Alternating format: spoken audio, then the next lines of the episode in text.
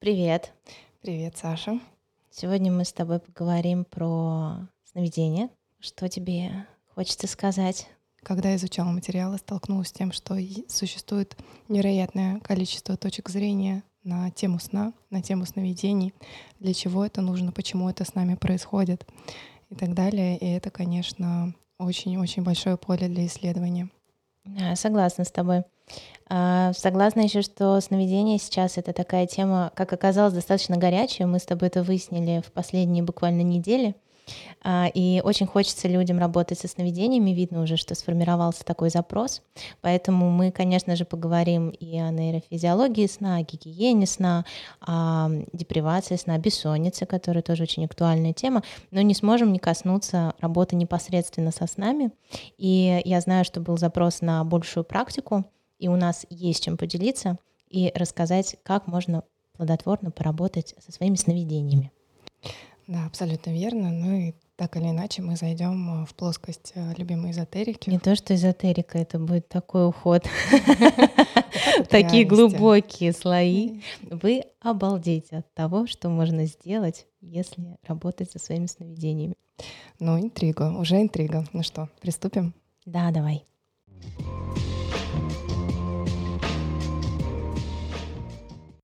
Обозначим а, первую тему, с которой мы начнем. А, мне бы было интересно послушать твою точку зрения про сон. Mm. Как ты видишь процесс сна и что для тебя такое сон? Ну, сон для меня на самом деле очень важная такая история, потому что я очень внимательна к своим сновидениям буквально с детства, и в целом имею привычку обращать на них внимание, запоминать сны, записывать сны. Э, очень тяжело, кстати, переживаю депривацию сна, то есть я не из тех людей, кто может не спать сутками, мне очень важно спать, восстанавливаться, спать много. Вот. И сновидение, да, это тот материал, который я записываю, с которым я работала в терапии, и поэтому я вообще убеждена, что у нас есть две жизни, есть жизнь, которую мы проживаем, есть сновидческая жизнь, она не менее важная. Мы проводим огромное количество времени, на самом деле, во сне, по-моему, что-то около трети времени мы проводим во сне, и поэтому я на это обращаю внимание. Я знаю, что есть разные мнения. Есть люди, которые вообще не придают этому значения. Есть люди, которые интерпретируют сны через сонники.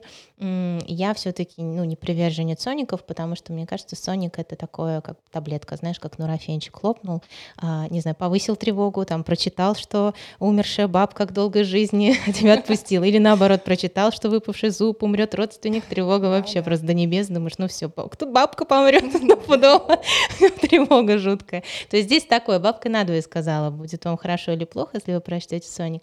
Я адепт более таких глубоких и работ со сновидениями. А, ну, для меня это такая, наверное, одна из самых интересных тем. Мне очень интересно смотреть это а, с точки зрения как раз-таки учений, смотреть, как они смотрят на этот процесс, потому что есть научная точка зрения и есть такая немножечко философская эзотерические, а, архетипическая даже какая-то, да. И очень интересно, как эти две плоскости пересекаются. И если а, говорить про мое личное отношение ко сну, а, последние два года я веду дневник сновидений, отслеживаю, в каких фазах сна мне снятся сны, в каких фазах сна я их запоминаю лучше. Если говорить о том, что такое сон с точки зрения науки, это некое поддержание гомеостаза организма, да, к которому он стремится, к некой целостности. И в науке существует а, точка зрения о том, что вся наша жизнь — это стресс. А, да? Мы сталкиваемся постоянно так или иначе с чем-то новым и пытаемся к этому новому адаптироваться. И чтобы эта адаптация проходила успешно, у нас существует такая часть нашей жизни, как сон, где эта вся информация переваривается.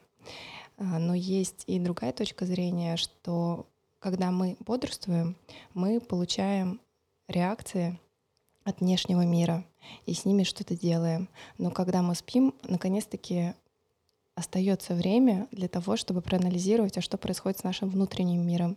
И не только сознанием и разумом, но и с внутренними органами. Это почему сон так важен, в принципе, для нас, и почему депривация сна приводит к различным расстройствам различного спектра эмоционального, ментального, физического и так далее. Поэтому, да, конечно, сон, безусловно, наверное, одна из самых важных частей наших жизней, и через сон, конечно, можно исследовать себя бесконечно. Да, еще хотелось бы сказать про нейрофизиологический взгляд на сон. Все-таки мы не сможем этого избежать, потому что наука сейчас изучает сновидение, ну, сны, сновидения достаточно активно.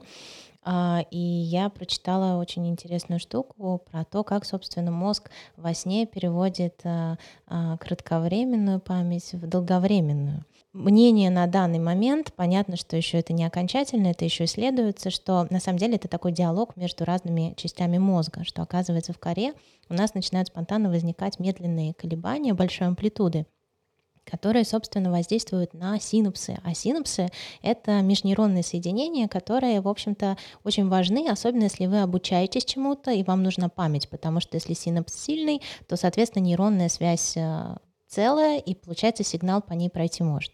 Если синапс ослаблен, то нейронная связь начинает разрушаться, сигнал пройти не может, и мы что-то забываем. И вот эти э, волновая активность коры, которая возникает в процессе сна, она способна укреплять эти синапсы и, соответственно, укреплять нейронные связи. И когда синапс сильный, он начинает уже влиять на вот эти волновые истории, которые исходят от коры, и таким образом кора начинает прогонять этот импульс по вот хорошим нейронным связям с сильными синапсами. И таким образом возникла такая метафора, что кора как бы прошептывает про себя, как бы повторяет снова и снова и снова какую-то информацию, импульс идет, идет, идет, идет, это начинает переходить в память, в нашу долго, долговременную память. И оказывается, гиппокамп посылает сигналы тоже такие своеобразные волны в кору для того, чтобы э, показать, где именно нужно активизировать вот выработку вот этих волн для того, чтобы запомнить какую-то информацию.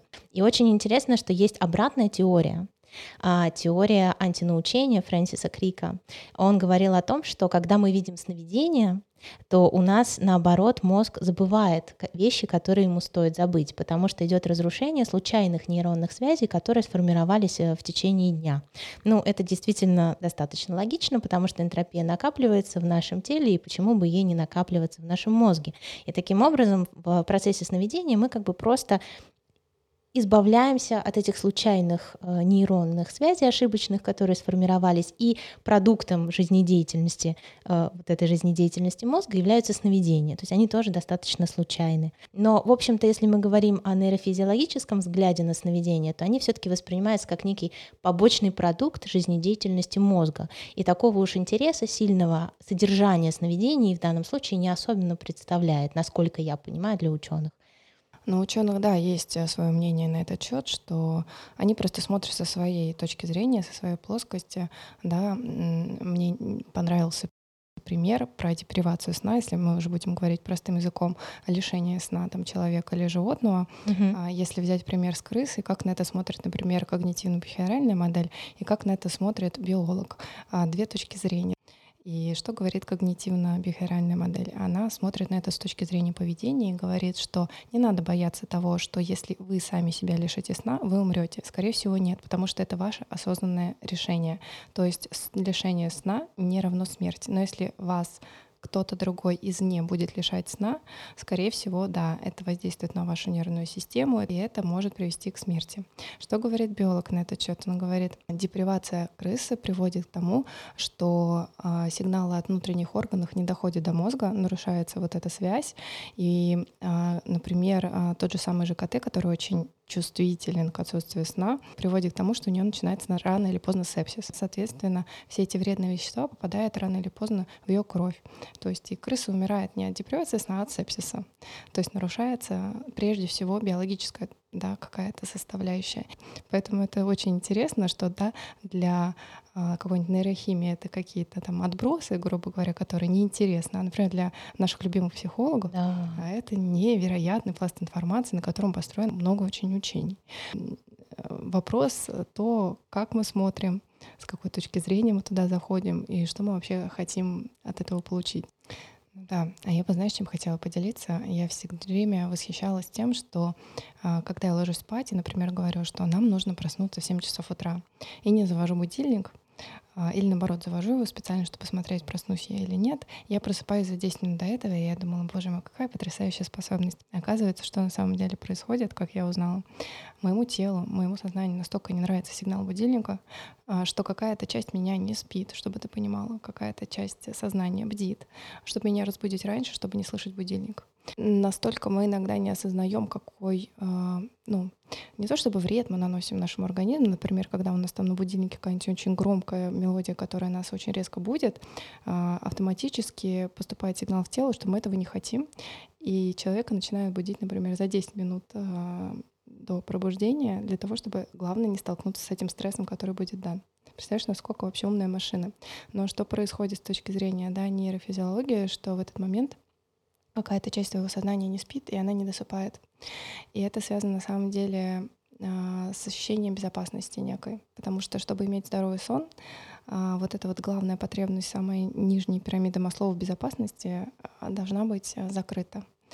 И не знаю, уж есть такое исследование или нет про то, как спят одинокие люди хуже или лучше, но мне почему-то кажется, что они спят чуть хуже, потому что когда ты один, нет вот этого тотального чувства безопасности. Это как если бы какой-нибудь пещерный человек спал один, и он бы, какая-то его часть, она была на стреме, так устроена, чтобы нас там не съел кто-то, ну, грубо говоря, все равно это какой-то механизм остался. И все ученые советуют и дают такой лайфхак про то, как лучше засыпать, чтобы перед сном был какой-то либо выброс эндорфинов, что-то очень хорошее, либо какая-то небольшая умственная или физическая нагрузка, чтобы тело получило эту встряску и потом спокойненько легло спать уже расслабленным. Потому что если говорить э, про э, то, как мы расслабляемся, нам нужно сначала ложаться, потом разжаться, ну, грубо говоря. И так работает там оргазм, так работает какое-то сильное напряжение, что после а, сильной, например, а, какой-нибудь а, физической тренировки тебе лучше лечь в эту самую шавасану, чтобы тебя отпустило. И поэтому по этому принципу можно а, настроить некую а, систему условных рефлексов, когда ты сначала, например, делаешь что-то тяжелое а для твоего мозга, и потом расслабляешься. Вот такой вот какой-то лайфхак мне сейчас пришел в голову. А у меня тоже возникла мысль ассоциативно. Ты вот говорила про а, напряжение, да, что у тебя mm-hmm. психика тебя будет, а, чтобы не столкнуться с неприятным звуком будильника. И я знаю, что есть а, такая история, когда мы очень сильно перегружаем подготовку ко сну, а, совершать слишком много каких-то действий. Положу, что женщинам бывает нелегко, потому что ты пришла уставшая, тебе нужно такой кремчик, секой кремчик, как-то за собой поухаживать, как, как какое-то количество ритуалов сделать. И вот иногда, если мы очень сильно перегружаем процесс отхода ко сну, наша психика может специально этого избегать, то есть стараться лечь спать как можно позже, просто потому что она не хочет сталкиваться с вот этим напряжением э, ритуалов перед сном. Поэтому иногда бывает очень полезно пересмотреть, а что мы непосредственно делаем перед сном, можно ли делать это как-то легче, нет ли а, подсознательного сопротивления самому процессу отхода ко сну. Да, с другой стороны, создать некий вот этот условный рефлекс отхода ко сну, можно просто повесить у себя там большие часы и даже когда ты будешь смотреть на то, что время приближается, например, к 10, у тебя автоматически у твоего мозга будет начинать вырабатываться некая химия, да, которая способствует твоему засыпанию. Э, либо, например, делать какой-то очень легкий ритуал, когда ты идешь умываться, ты сразу идешь в кровать. И почему советуют убирать вот абсолютно из спальни абсолютно все?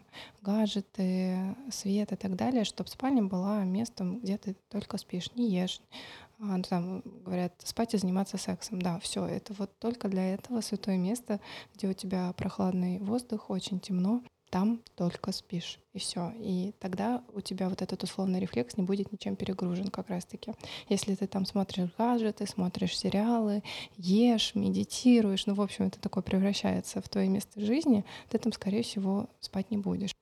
Да, согласна. Я знаю еще, что когда мучаешься от бессонницы, например, не очень хорошо оставаться в кровати. Советуют все-таки уйти, потому что иначе у тебя мозг начинает ассоциировать твои страдания, мучения, попытки уснуть с кроватью. И тогда кровать начинает автоматически повышать у тебя уровень стресса. И поэтому советуют все-таки с кровати выбираться.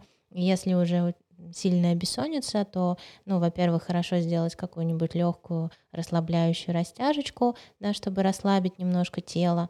А, почитать э, какую-нибудь художественную литературу, но не научную какую-то, которая будет нагружать интеллектуально, а именно просто вот что-то, где можно последить за сюжетом и успокоиться тоже. И третий момент — это э, Виктор Франкл называл парадоксальной интенцией, когда ты ставишь парадоксальную задачу себе, потому что мы иногда не можем уснуть, потому что мы знаем, что завтра напряженный день, нам нужно быть бодрыми и активными, а мы какого-то черта уснуть не можем, и значит завтра завалим весь день, и все, тревога, она как бы сумасшедшая. И мы очень перегружаем саму вот эту задачу, что нам нужно уснуть. И иногда полезно иногда поставить себе противоположную задачу. Например, а я вот просто не сомкну глаза до, до, до утра, и что ты будешь делать? Вот, все, моя задача не уснуть. Скорее всего, вероятно, а, вы уснете.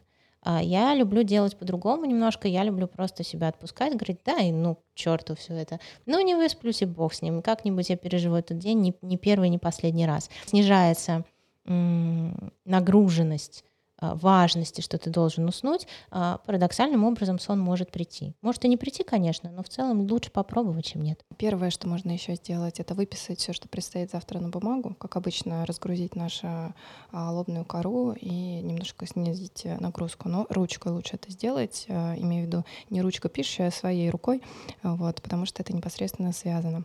Я бы добавила следующее, что можно ритуалом сделать на самом деле молитву перед сном, потому что тут ты решаешь две плоскости задач. Во-первых, а Бог тебя защищает, ты ощущаешь эту плоскость безопасности. А во-вторых, а, ты просто настраиваешь свое сознание на определенный ритм, получается. Читая определенную молитву, это тоже, знаешь, как э, связь между, а, как рэпчик почитать, но это, конечно, не рэпчик, но все равно, mm-hmm. да, определенная э, ритмика, которая тебя вводит в сон. То есть тоже формируется некий условный рефлекс, что когда ты там даже про себя начинаешь ритмично произносить какие-то слова, ты входишь вот это немножечко полутрансовое состояние, которое тебе помогает провалиться в глубокий сон. Наверное, можно еще поговорить про длительность сна. Сейчас, э, если мы с тобой затронем эту тему, то, по мнению всех ученых, ну, практически все они, мне кажется, сошлись в этом вопросе, что оптимальное качество сна, которое необходимо человеку здоровому, это 8-9 часов. Детям необходимо намного больше часов времени, потому что у них в жизни намного больше нового. И они как-то а, должны больше адаптироваться к этому миру, чем мы, которые уже более-менее приспособлены, поэтому им просто очень сильно необходимо спать 10-12 часов. Но весь мир а, диктует нам абсолютно другие правила. Он говорит, что жизнь настолько классная, в ней настолько много нового, клевого, и вообще а, давайте пропускать сон. Да, а, социальная да, установка. Социальная установка, которая а, навязывает тебе определенный а, ритм твоей жизни. И более того, существует много биохакеров, которые говорят о том, что мы сейчас придумаем вам определенные а, БАДы, а, не знаю, корректируем вас, что вы сможете спать по 4 часа в день, и все будет круто. А как ты к этому относишься и какая твоя точка зрения на этот счет? Я могу сказать, что я вспоминаю, когда у меня были первые эпизоды бессонницы. Первые у меня начались э, в подростковом возрасте. Одну ночь, две ночи. Я могла не спать летом. И мне кажется, это тоже достаточно симптоматично, потому что лето, короткий промежуток тепла, хорошей погоды, каникулы, хочется как-то все успеть. Я не могу сказать, что это выливалось в какую-то сумасшедшую активность, то есть я не срывалась, знаешь, в ночь тусоваться, но при этом, видимо, какая-то внутренняя установка на то, что не нужно пропускать, ведь это будет так мало, и так весело, и хочется какой-то такой вот движухи, это, конечно, было. А по поводу детей и сна, я тоже думаю, я сегодня ехала в автобусе, думаю, ну, конечно, дети так долго спят если учитывать, э, как работает да, кратковременная и долговременная память во сне, хождение — это же один из самых сложных процессов. Мозгу нужно колоссальное количество энергии потратить, чтобы ну, человек научился ходить. И, естественно, память в том ночи работает сумасшедшим образом, потому что все эти нейронные цепочки, синапсы и так далее, да, конечно, они спят значительно больше. Но сейчас еще интересная тема, что э, такой э, высокий темп жизни приводит к тому, что родители невольно начинают депривировать сон детей. Я тоже обращаю на это внимание. Иногда можно в 12 ночи услышать звонкие детские голоса на детской площадке, и ты удивляешься, понимаешь, что это какой-то ритм жизни, который уже навязывается и детям, и это может быть достаточно разрушительно для их мозга. Да, потому что формируются же определенные зоны мозга, и э, в определенном возрасте просто необходимо следить за тем, чтобы ребенок спал 10-12 часов, иначе он когнитивно будет менее успешным, чем остальные дети. Но это я так очень а, мягко выражаюсь. А, поэтому да, это действительно очень важно, чтобы ребенок спал. Ну и существует так такое, наверное, мнение о том, что можно выходные доспать. Типа вот я буду пять дней э, не спать, плохо себя вести, а выходные досплю. И таким образом мы, наверное, даже вредим себе немножко, потому что мы сдвигаем свой ритм. Самое главное во сне — это высыпать эти 8-9 часов. Когда ты ляжешь до 11 или в 3 часа ночи, это не очень важно. Важно, чтобы ты выспал эту норму. Даже если ты ложишься в 3 часа ночи, ну, встаешь 10, например, в 9, это нормально. Да, смотри, как интересно вообще, какую плоскость мы с тобой затронули, что есть некая ритмичность.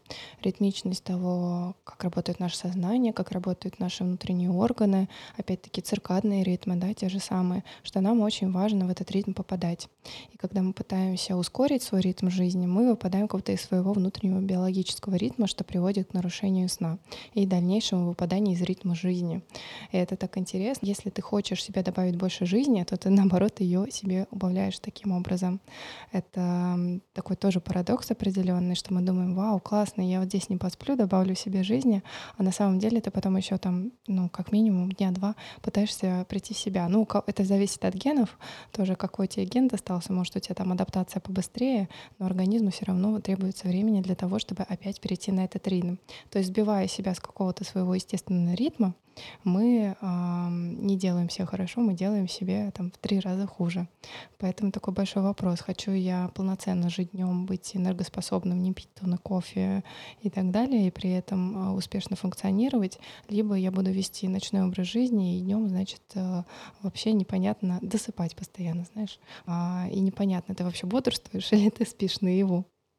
Это очень интересная тема, потому что я сейчас э, замечаю в публичном пространстве, в социальном пространстве, что появляется идея, ну, если вы сова, оставьте себя в покое. А, ну, живите в ритме совы, да, вот сова, жаворонок.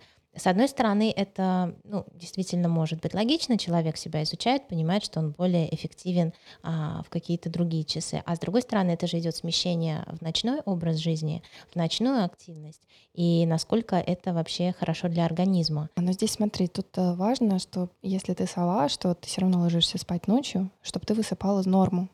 То есть если твой организм уже настроился на то, что ты ложишься в 3 часа ночи, он смирился с световым фактором, еще каким-то, он перестраивается. И он уже через неделю, как после какого-то джетлага, говорит тебе, да, ну нафиг, я понял, что у нас что-то там происходит, мы уже не реагируем так на свет, на какие-то стимулы, мы вот понимаем, что в 3 часа ночи тебя надо вырубать. И если норму высыпаешь эти 8-9 часов, это нормально. Но если ты нарушаешь э, свой цикл сна, и ты, например, спишь только 4-5 часов, это приводит к неприятным последствиям. Интересно, как была такая идея, что ты должен лечь до часу ночи, чтобы мозг выработал, по-моему, мелатонин. Я могу ошибаться, но, по-моему, он вырабатывает мелатонин. И что синтез не происходит, если засыпаешь позже. Получается, что это не очень верная история, да, что не ты можешь верно. сместиться, и тогда просто он выработает все, что нужно, все гормоны выработаются, но с учетом, что ты стабильно ложишься Абсолютно в 3 часа. верно. Иначе, если бы мы с тобой летали а, в другие часовые пояса, мы бы не адаптировались, и там бы помирали тихонечко через несколько дней. Просто важно это не делать скачкообразно, типа я ложусь в 3 часа, тут я ложусь в 12, тут я ложусь в 10. Вот если ложишься в 3, ложись в 3, ложишься в 2, ложишься в 2, но высыпай норму. И таким образом организм постепенно перестраивается. Вопрос в том, чтобы у тебя был ритм, опять-таки, да, некий ритм. Mm-hmm. Ты его знал, ты в него встраивался. И когда организм от этого спокойно, он уже не стрессует от того, что мы ложимся в 3 часа ночи, он просто тебя переводит на это время и говорит, да ну и фиг с тобой, 3 так 3, окей. И у тебя мелатонин начинает вырабатываться там чуть позже. Вот Поняла, круто.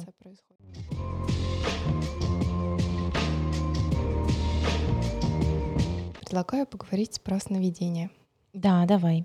Мне вспоминается сразу Гурджиев и его система разборов снов, что сны можно условно поделить на три категории — эмоциональные, а, ментальные, физические, и посмотреть, а, в какой из частей мы не доработали. Ну, грубо говоря, где осталась какая-то неотработанная энергия, и, соответственно, посмотреть, а, о чем мой сон. Меня там догоняли, или меня обижали, я злилась, или я там, не знаю, какая-то мысль у меня была навязчивая, да, например, она там на каком-нибудь табло экрана постоянно крутилась и а, посмотреть, где реальной жизни у меня это происходит, куда я не направляю свое внимание, где я не дорабатываю.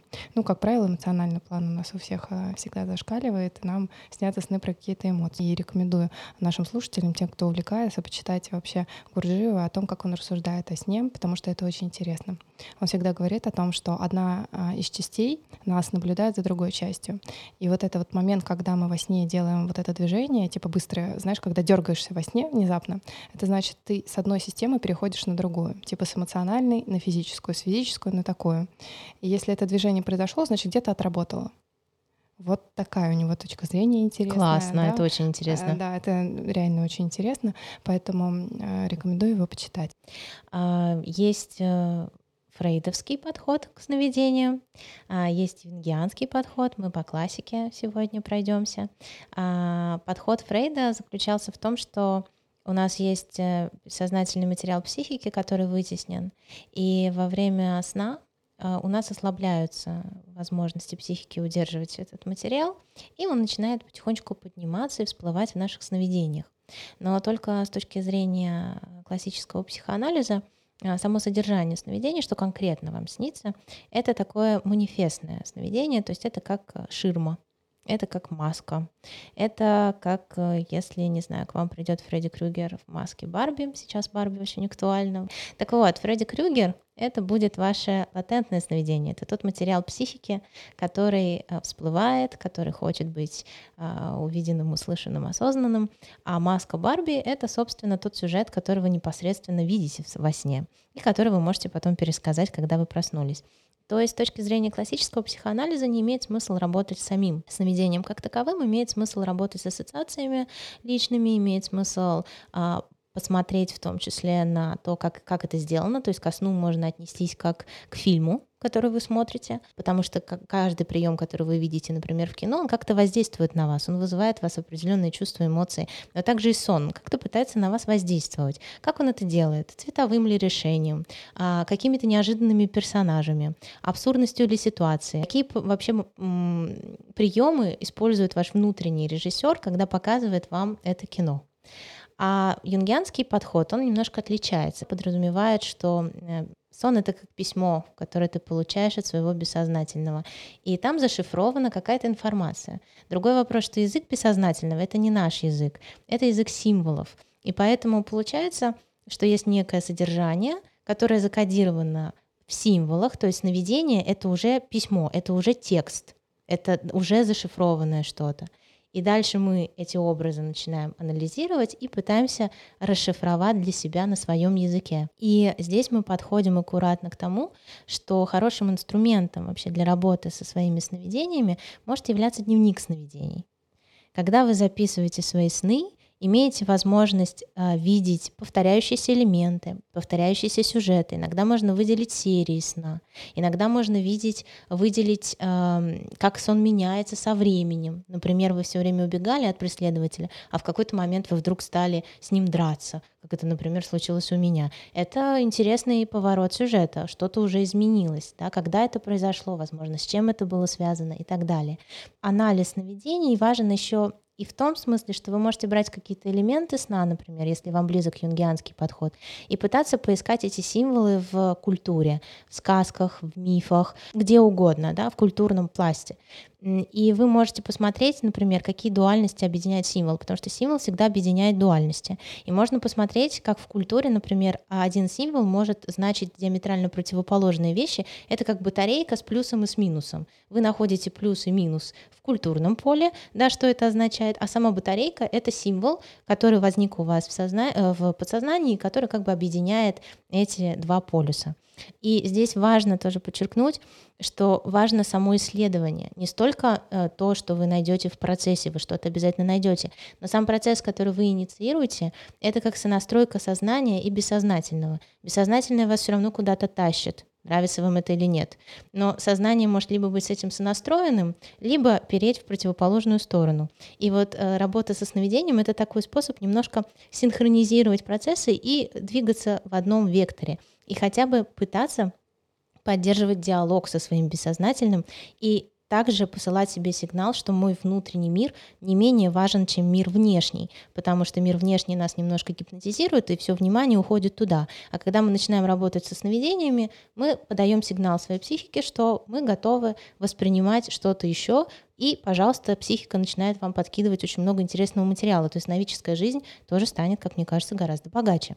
Слушай, да, это вообще классная тема. Скажу так, а, существует тоже точка зрения о том, что вообще вся наша жизнь состоит из определенных циклов, и они диаметрально противоположны а, друг другу. Например, цикл вдоха и выдоха, например, голод и насыщение, сон и бодрствование. Мы как бы стремимся к завершению этого гештальта, мы хотим целостности, мы хотим вот этой точки соединенности, и это во всех процессах прослеживается. Это вообще очень прикольная такая метафора, идея. А по поводу снов и работы с ним, ты знаешь, я была приятно удивлена. Я смотрела, что существует на рынке подкастов, смотрела, чем делятся наши коллеги, и я нашла интересный подкаст, в котором сны читателей, которые к ним присылают, они доделывали в какой-то очень красивую историю, и потом ее читали. И значит, это можно использовать как некое погружение в сон или отход ко сну, или некий ритуал, прослушивать там перед сном, например, да. И это было так красиво на самом деле. То есть они берут какую-то идею человека и ее докручивают. И вот это упражнение дописать свой сон, да, досмотреть, а что в нем может быть, а как бы ты поступила, очень хорошо подсвечивает некие процессы у нас внутри, а что мы хотели себе сказать. И иногда происходит инсайт, вау, а вот что я мог бы сделать, или что я хотел бы с этим сделать, и появляется почва для работы. Потому что иногда сны, да, мы запоминаем какие-то куски, не до конца их помню, помню, что была сюжетная линия, но там была она незаконченная, а тут, получается, у тебя есть возможность стать как раз-таки режиссером, дописать сценарий и проиграть его, себя его в голове, посмотреть, какие эмоции это у меня вызывает, а что с моим телом в этот момент, а какие мысли мне приходят, и вот так вот попробовать с этим поработать. Да, согласна. Я еще сейчас подумала, что работа с эмоциями тоже очень важна, да, что, что мы испытываем, когда мы проснулись, потому что иногда мы можем поймать какую-то эмоцию, которая у нас возникает как послед от сновидения, да, как некий шлейф, а, или мы можем, вдруг какая-то навязчивая мысль может приходить. И когда мы тоже работаем с образами, начинаем искать их как в культурном поле, тоже важно смотреть, а что я чувствую, а как э, вообще, э, какие у меня эмоции возникают. И во сне тоже, когда мы анализируем сон, тоже можно посмотреть, а как я к этому отношусь, а что я чувствую, а как мне этот сюжет. Может быть, действительно попробовать докрутить сюжет. Есть очень хорошее тоже упражнение такое — например, как работать с преследованием во сне, ведь э, считается, ну, по крайней мере, в юнгианском подходе, что это части нашей психики, и что когда мы убегаем от кого-то во сне, мы убегаем от части психики, которая хочет быть увиденной, услышанной, пожалуйста, посмотри на меня. Но мы бежим, да, ну, в общем-то, все равно у психики есть тенденция действительно быть какой-то целостной. И когда вы проснулись, лучше полежать в покое буквально минуту-другую с закрытыми глазами и э, досмотреть сюжет но только не где вы убегаете, а где вы ну, начинаете как-то контактировать с тем, от кого вы убегали. Это происходит в пространстве вашего воображения, но как бы воображение тоже символическая система, да, вы там оперируете символами, и также и во сне тоже к вам приходят символы. То есть это такой красивый способ, как можно э, завершить эту историю, опять-таки, чуть-чуть переиграть ее иначе. И дневник э, сновидений еще очень крут тем, что если вы планируете практиковать осознанные сновидения, то как раз понимание повторяющихся элементов во сне может вам помочь, например, если вам нужно будет протестировать реальность, если вы вдруг во сне поймете, что возможно, у вас есть шанс себя осознать, то как раз зная какие-то э, паттерны, которые у вас есть во сне или какие-то повторяющиеся образы, можно сделать тест и понять, что вы спите. То есть дневник сновидений очень универсальная штука, в каком бы подходе со снами вы не работали. Саш, э, давай ущипнем друг друга и поймем, что мы не спим. Посмотри на свои руки и еще подпрыгни, пожалуйста, и посмотри, как работает левитация.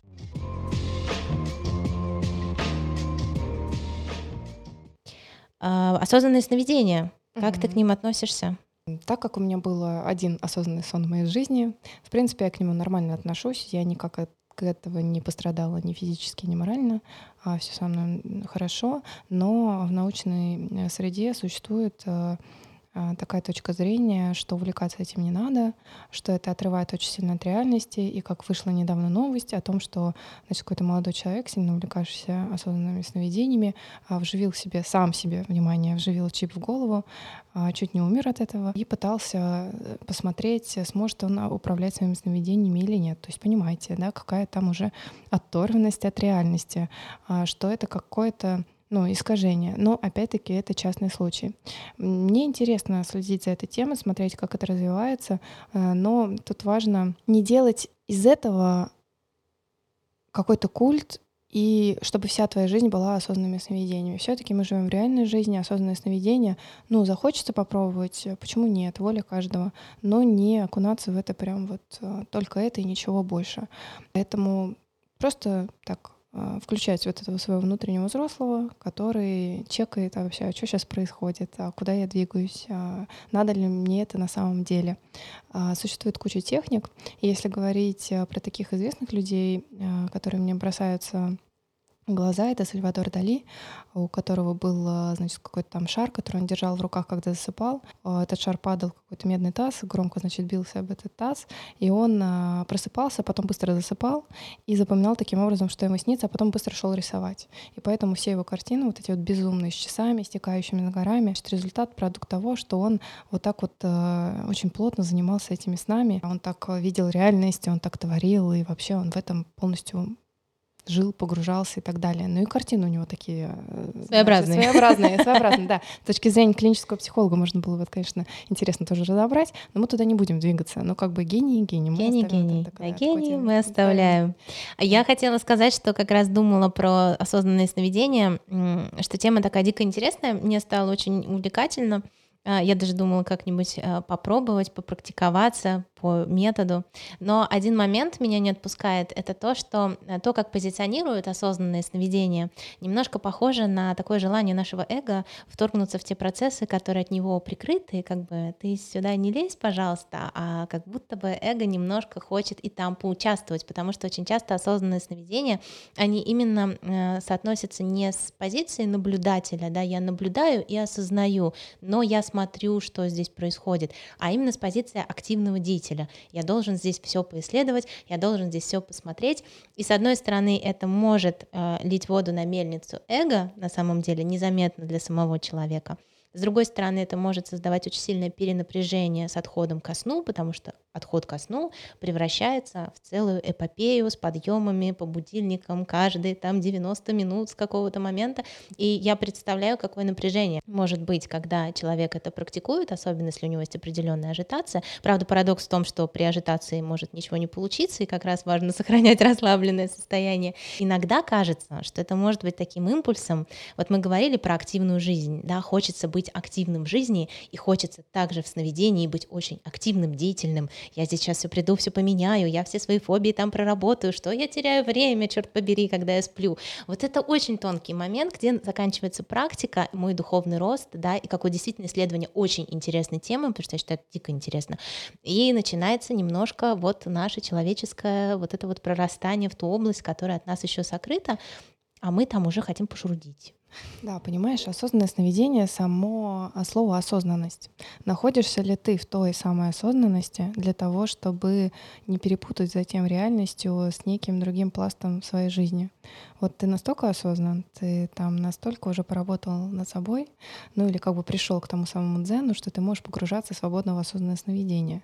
Вот мне кажется, если ты доходишь до той точки, когда ты можешь туда погружаться без каких-либо дополнительных водных, окей, пожалуйста, практикуй, да, это выбор. Когда ты туда пытаешься из какого-то напряжения тоже прыгнуть, типа я сделаю из этого смысл своей жизни, вщеплю себе в мозг чип, какой я классный. Вот тут вопрос большой, а что происходит? А где у меня контакт с реальностью это потерялся, что я хочу, значит, в осознанном сновидении управлять ими? Чем ты не можешь управлять своей жизнью тогда? Ну, там можно много вопросов таких каких-то придумать, но вот тут, э, конечно, такая плоскость неизведанного всегда тянет людей, но это так же, как с айваской, а, что я хочу вообще этим добиться, а не могу ли я в реальной жизни что-то сделать, посмотреть, как это будет, вместо того, чтобы пытаться вне плоскости реальности это пробовать и делать, где теряется мой контакт с реальностью, потому что все зависит от человека. Кто-то сможет это выдержать психически, а кого-то понесет дальше. Я согласна. Тут, и тут очень тонкая грань. Ты где? Потому что мы иногда очень сильно теряемся вообще, что сейчас происходит. Я вообще где уже, если я себя вживляю сам в чип головы, я где? Я в какой плоскости? Давайте зададим честный вопрос. Я гениальный ученый, либо меня понесло не в ту степь, потому что я рисковал своей жизнью. Я согласна, на самом деле, когда говорят про осознанное сновидение, что реальность там обусловлена меньше, чем здесь, а, и там как раз пространство для исследований, потому что там нет, например, гравитации, здесь наша жизнь обусловлена гравитацией, там нет, а, то я, конечно, тоже задаюсь вопросом, что как было бы здорово, чтобы люди все-таки не путали реальности, потому что если мы здесь выйдем в окно, мы упадем на землю. Если мы выйдем в окно в сновидении, скорее всего, мы взлетим. Да, понимать, что есть понятие тестирования реальности, и что все-таки при стремлении к духовному развитию важно помнить, что мир все еще материальный, и здесь все еще работают какие-то законы. И мне тоже кажется, что человек с очень лобильной психикой может немножко теряться. Вот, а где сон? И вообще даже эта практика очень интересная, э, проверять себя в течение дня, я сплю или это в реальности. С одной стороны, это очень круто с точки зрения духовного развития, если мы так чуть-чуть затронем потом позднее буддизм и воззрение буддизм на реальность, на природу реальности — но с другой стороны, это может быть и таким немножко подрывом ну, тестирования реальности, потому что ты в реальности или ты постоянно ставишь под вопрос, что ты в реальности. В какой-то момент ты можешь себе ответить, что ты во сне, и немножко потеряться. Вот как раз то, о чем ты говоришь, да, когда человек немножко теряет контакт. Да, понимаешь, самая тонкая грань, что духовный путь — это и есть жизнь наша простая. Мы все придумываем себе какие-то бесконечные истории про то, что духовный путь — это особый путь, где я отделяюсь от людей, где у меня есть свой мир, он настолько тонкий, что ни, никому нельзя в него торгаться, и я настолько духовный, что есть только мой план знания, а все остальное — это тлен. Вот здесь тоже тонкая грань, в которую не нужно играться и уходить.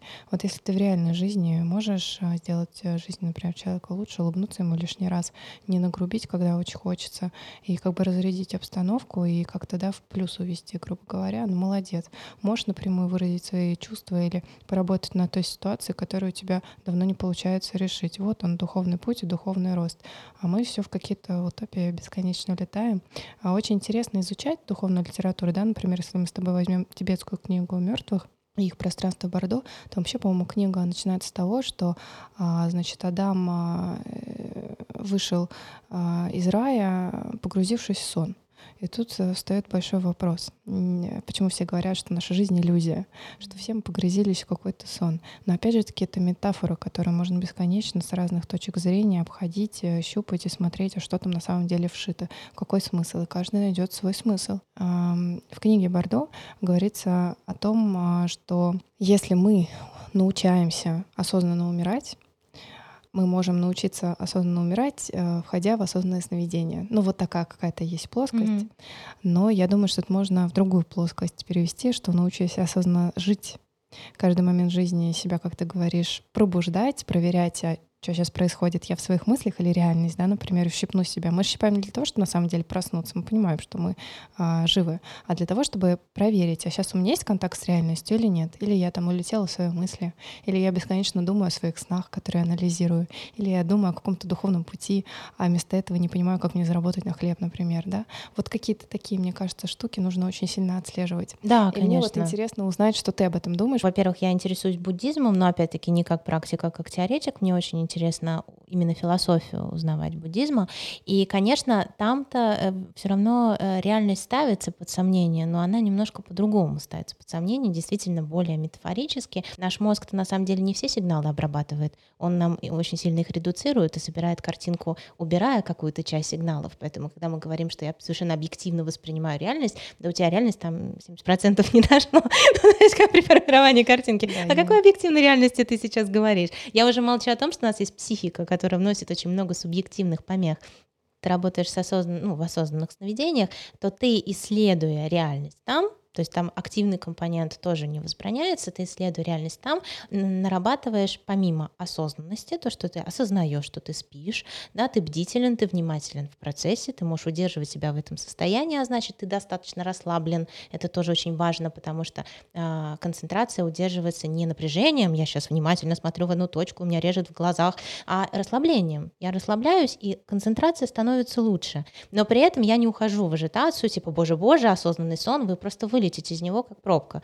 То есть способность удерживаться, способность быть внимательным, спокойным умом и при этом иметь возможность исследовать, видеть условность того, что там происходит, а значит, это навык гибкости ума. Гибкость ума и в жизни нужна, когда ты можешь понять, что, например, сосед думает так, ну и что я буду к нему лезть э, со своей идеей, потому что мы все живем немножко в разных плоскостях. У него такой мир, у меня секой мир. Да? Я могу более гибко посмотреть на какую-то ситуацию. А мне кажется, что практика осознанных сновидений в этом случае может помочь тебе быть более осознанным в жизни. А как раз осознание чего-то в жизни также может очень хорошо помочь в умирании. Потому что если мы считаем, что все, что мы видим за пределами смерти, это наш ум и только наш ум, потому что считается, что тело нас заземляет, да, и когда мы даже плывем в мыслях, нас несет каким-то потоком мыслей, и нам кажется, что наш ум такой хаотичный, все-таки тело, оно как якорь работает, оно нас немножко не смывает нас этим потоком ума, то за чертой смерти считается, тела уже нету, якоря уже нету, тебя несет поток твоего ума, и способность увидеть истинную природу ума, а истинная природа ума считается в буддизме светоносная пустота, да, пустотность определенная, э, можно как раз э, в процессе умирания, потому что мозг работает максимально интенсивно, ум, вернее, правильно сказать, работает максимально интенсивно, потому что тело уже умерло, в общем-то, и вы находитесь в чистом потоке своего ума. Другой вопрос, что мы сейчас это обсуждаем концептуально, а это должно быть переживанием для того, чтобы это стало ну, личным опытом и как раз моментом просветления, потому что буддисты все-таки они ставят задачи выход из сансары. У них достаточно амбициозная на самом деле задача не просто поисследовать пространство вокруг, а это только инструмент для того, чтобы иметь возможность выйти из сансары, либо уже в крайнем случае бордо кармического восстановления, по-моему, называется, когда уже идет следующая реинкарнация, возможность через концентрацию и намерение выйти в лучшую реинкарнацию. Но это, как я поняла, худший сценарий из возможных для буддистов, потому что задача не уйти в следующую реинкарнацию, а выйти из э, сансары. Да, да абсолютно верно. А, ну да, и а, вся книга Бордо, ну вся книга тибетской, тибетская книга мертвых, она, собственно говоря, посвящена лайфхакам, говоря нашим языком, как а, не скатиться в чрево очередной да, матери на этой бренной земле. И они говорят, если вы увидели это, не ведитесь. Вам будет казаться, что оно вас пугает, и вы хотите от него спрятаться, идите туда. Но если вам кажется, что вам там хорошо, туда не идите идите. И примерно вся книга посвящена тому, как надо концентрировать свое сознание на том, чтобы не впасть в крайности, иначе попадешь не туда. вот. Да, да, да. И, и вот вся книга посвящена тому, как пройти, значит, это пространство, куда мы все уходим. Но самое главное — оставаться в сознании, когда ты умираешь. Если у тебя да. получается это сделать, то ты серии большой молодец. Почему там буддийские монахи ну, считают, что некоторые из них выходят осознанно из тела, когда захотят уже. Когда вот время пришло, они чувствуют, они такие, ну, как бы все, я все, и уходят. Вот, что это такой осознанный уход. Но до этого нужно дойти, это определенные практики, определенный жизненный путь, э, который, да, они выбирают.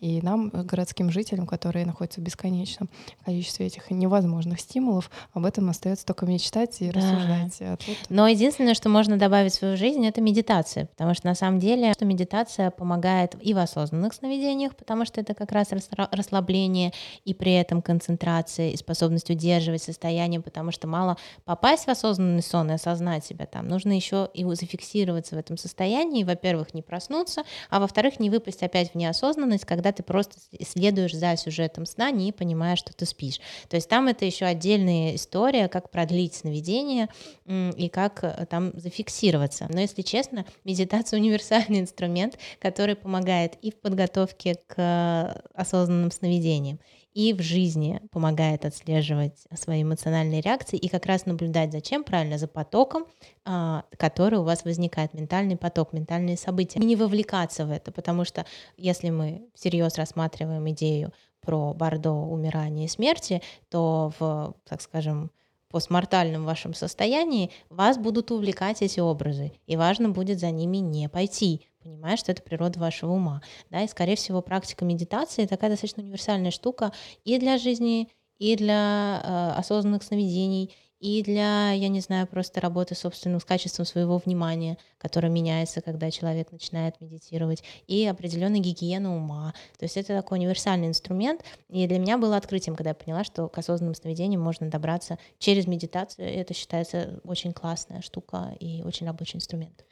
А, да, я с одной стороны согласна с тобой, а с другой стороны тоже прокомментирую, что, например, у тех же буддийских монахов есть отработанная, скажем так, инструкция по тому, как э, делать медитации, как в них ходить, э, что это такое.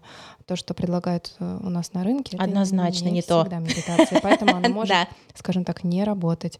Плюс некоторым людям медитация противопоказана тревожным, например, потому что есть медитации, направленные на внутренние стимулы, есть на внешние. Вот как раз тревожным людям лучше делать медитации, которые, в которых внимание направлено на внешние стимулы, чтобы не концентрироваться на внимании внутри, потому что иначе это еще усугубит ситуацию.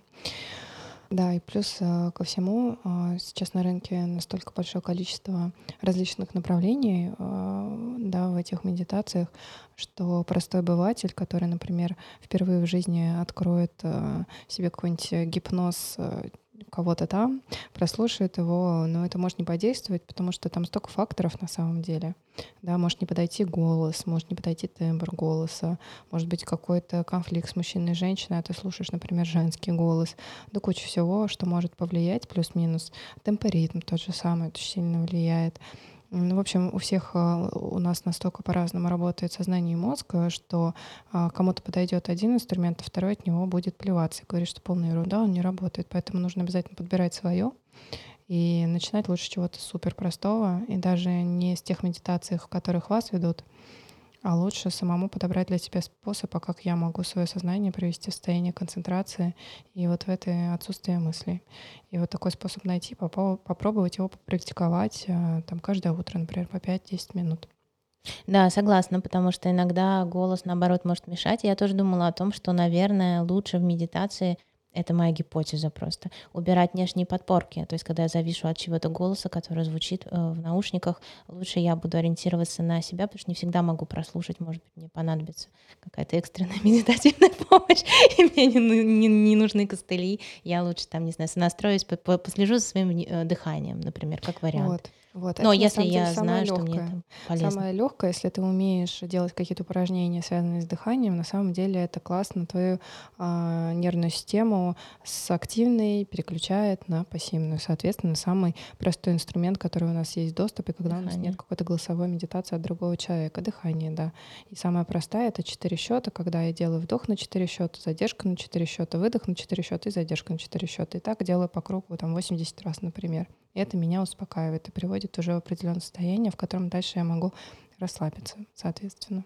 Это, кстати, прикольно еще используется к вопросу бессонницы, да, что иногда вот такие циклы дыхания помогают очень хорошо уснуть. Немножко вернулась к теме бессонницы, что иногда бывает лежишь, а вот много говорят о напряжении в теле, что тело напряжено. А иногда чувствуешь, что тело очень хорошо расслабилось, и как раз тело очень хочет спать, а при этом мозговая активность идет сумасшедшая. То есть у тебя там просто лавина образов, а при этом тело, ты чувствуешь, оно, оно растекается просто как медуза на пляже. И вот непонятно, что делать именно с вот этим мозговым потоком тревожным таким. А вот вопрос, да, откуда идет сигнал, например, про при депрессии или каких-то, да, таких э, подавленных состояниях, даже если ты расслаблен, ты иногда не можешь заснуть, потому что твоя подкорка перенапряжена.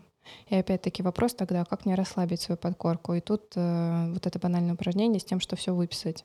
Потому что связь руки и полушария, она доказана, соответственно, выписываешь, спокойненько спишь. Даже можно положить блокнотик э, на тумбочку, чтобы ты вставал утром. Ты утром можешь это сделать. Это очень классно выгружает. Открыл глаза, улыбнулся, потянулся, взял блокнот, выписал что-то, что тебе в голову пришло. То же самое делаешь, например, перед сном чтобы это уже было неким ритуалом отхода ко сна, тогда тебе будет чуть легче, потому что это же тоже не прожитые эмоции, какие-то мысли, которые бесконечным потоком приходят. Тут как раз-таки про концентрацию внимания. Где мое внимание?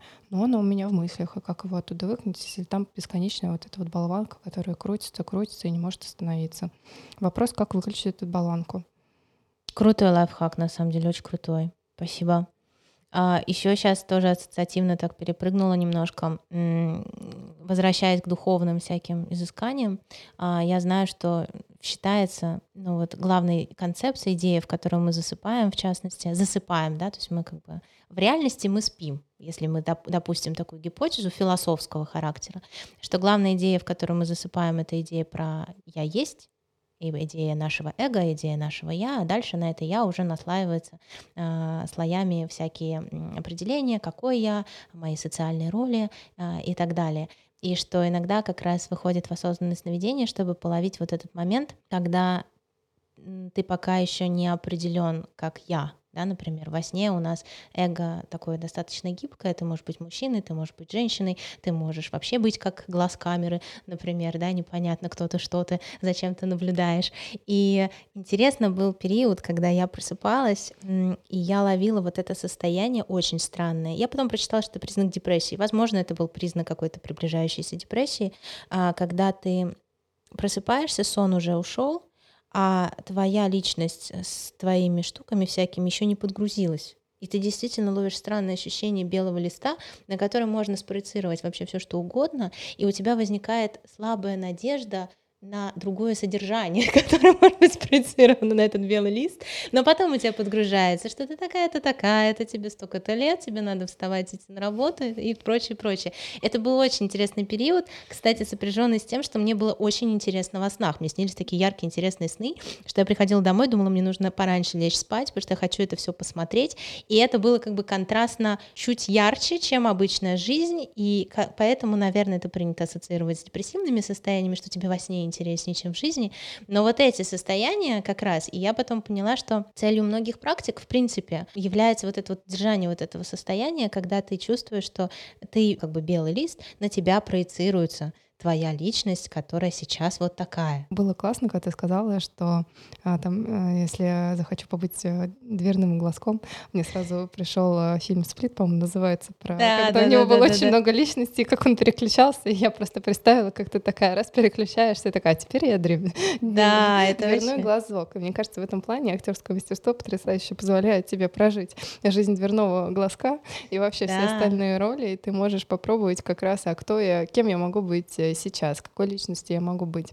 Но опять-таки вопрос, а где точка соединения со мной? Являюсь ли я этими личностями? Как есть, по-моему, практика у Садгуру, когда он там предлагает а, перед сном, чтобы лучше засыпать, э, отказаться от своего имени, от того, а, кто я от моей личности, от своего тела, от своих эмоций, от своего ума, и типа погрузиться, а теперь кто я? Если у меня этого ничего нет, тогда я кто? И вот в этом состоянии уснуть. Такой молодец. Классная практика. Классная практика. Еще мы затронули тему фильмов, и я вспомнила прекрасный фильм «Начало» Кристофера Нолана, который я очень люблю. Я вообще визжала, когда я увидела этот фильм, потому что я как раз хотела работать с этим человеком, быть архитектором снов или там погружаться в чьи-то сны. По мне пришла и говорила, папа, почему это неправда? Это работа моей мечты, я хочу там загружать какую-то идею человеку в мозг через сновидение. И там была же тема, когда герой Леонардо Ди Каприо крутил Юлу, Угу. И если она продолжала крутиться вечно, значит, он во сне. Если она падала, значит, он в реальности. И я, когда стала изучать тему осознанных сновидений, поняла, что, боже, ну Нолан, наверное, что-то такое читал потому что, по сути, это и есть проверка во сне я или в реальности. Но ему там надо было по, по делу службы, скажем так, отслеживать эту ситуацию.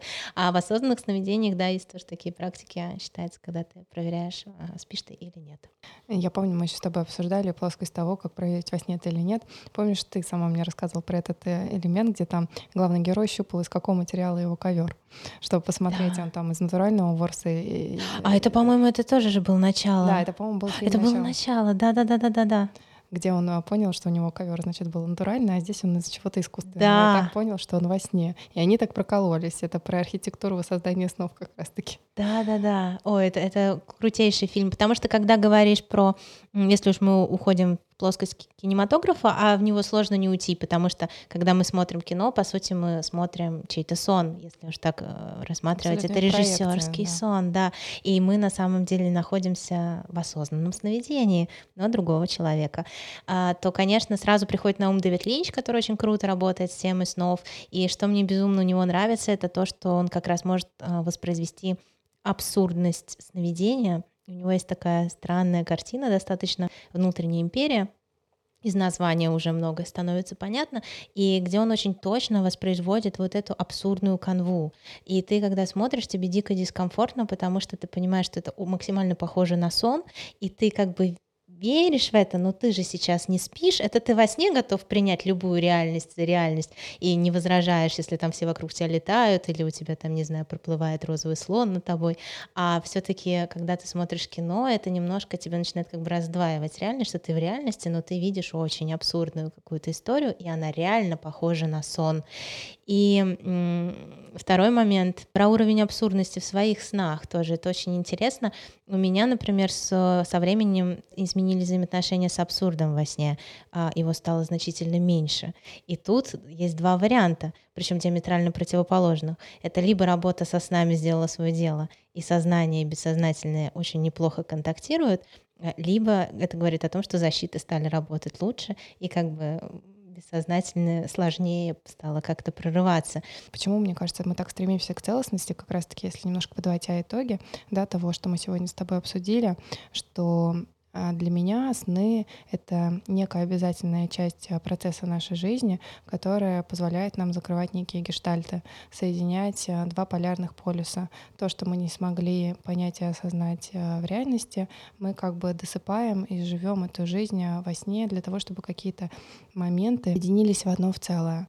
Да, я с тобой согласна. Мне вообще кажется, что сны — это еще такой крутой инструмент для самоисследования, в том смысле, что есть много инструментов, как мы можем направить внимание внутрь, и сон — это один из этих инструментов. И это настолько э, личная какая-то интимная сфера, в которую сложно кому-то внедриться — и мне кажется, диалог вот с бессознательным, если мы отойдем от осознанных сновидений и просто посмотрим на сон как на диалог, мне кажется, диалог это вообще ключевая какая-то вещь. Диалог со своим телом, а, диалог а, со своими мыслями, со своими эмоциями и диалог со своим бессознательным а, через сны э, это тоже такая ниточка, за которую можно выйти из лабиринта, да, если ее так наматывать, то потихонечку выберешься, и что-то про себя станет понятно. Да, так что желаем вам приятных снов. Да, и очень много интересных открытий в ходе их исследования. Да, такой классный, классный инструмент познания себя. До новых встреч. До новых встреч, друзья.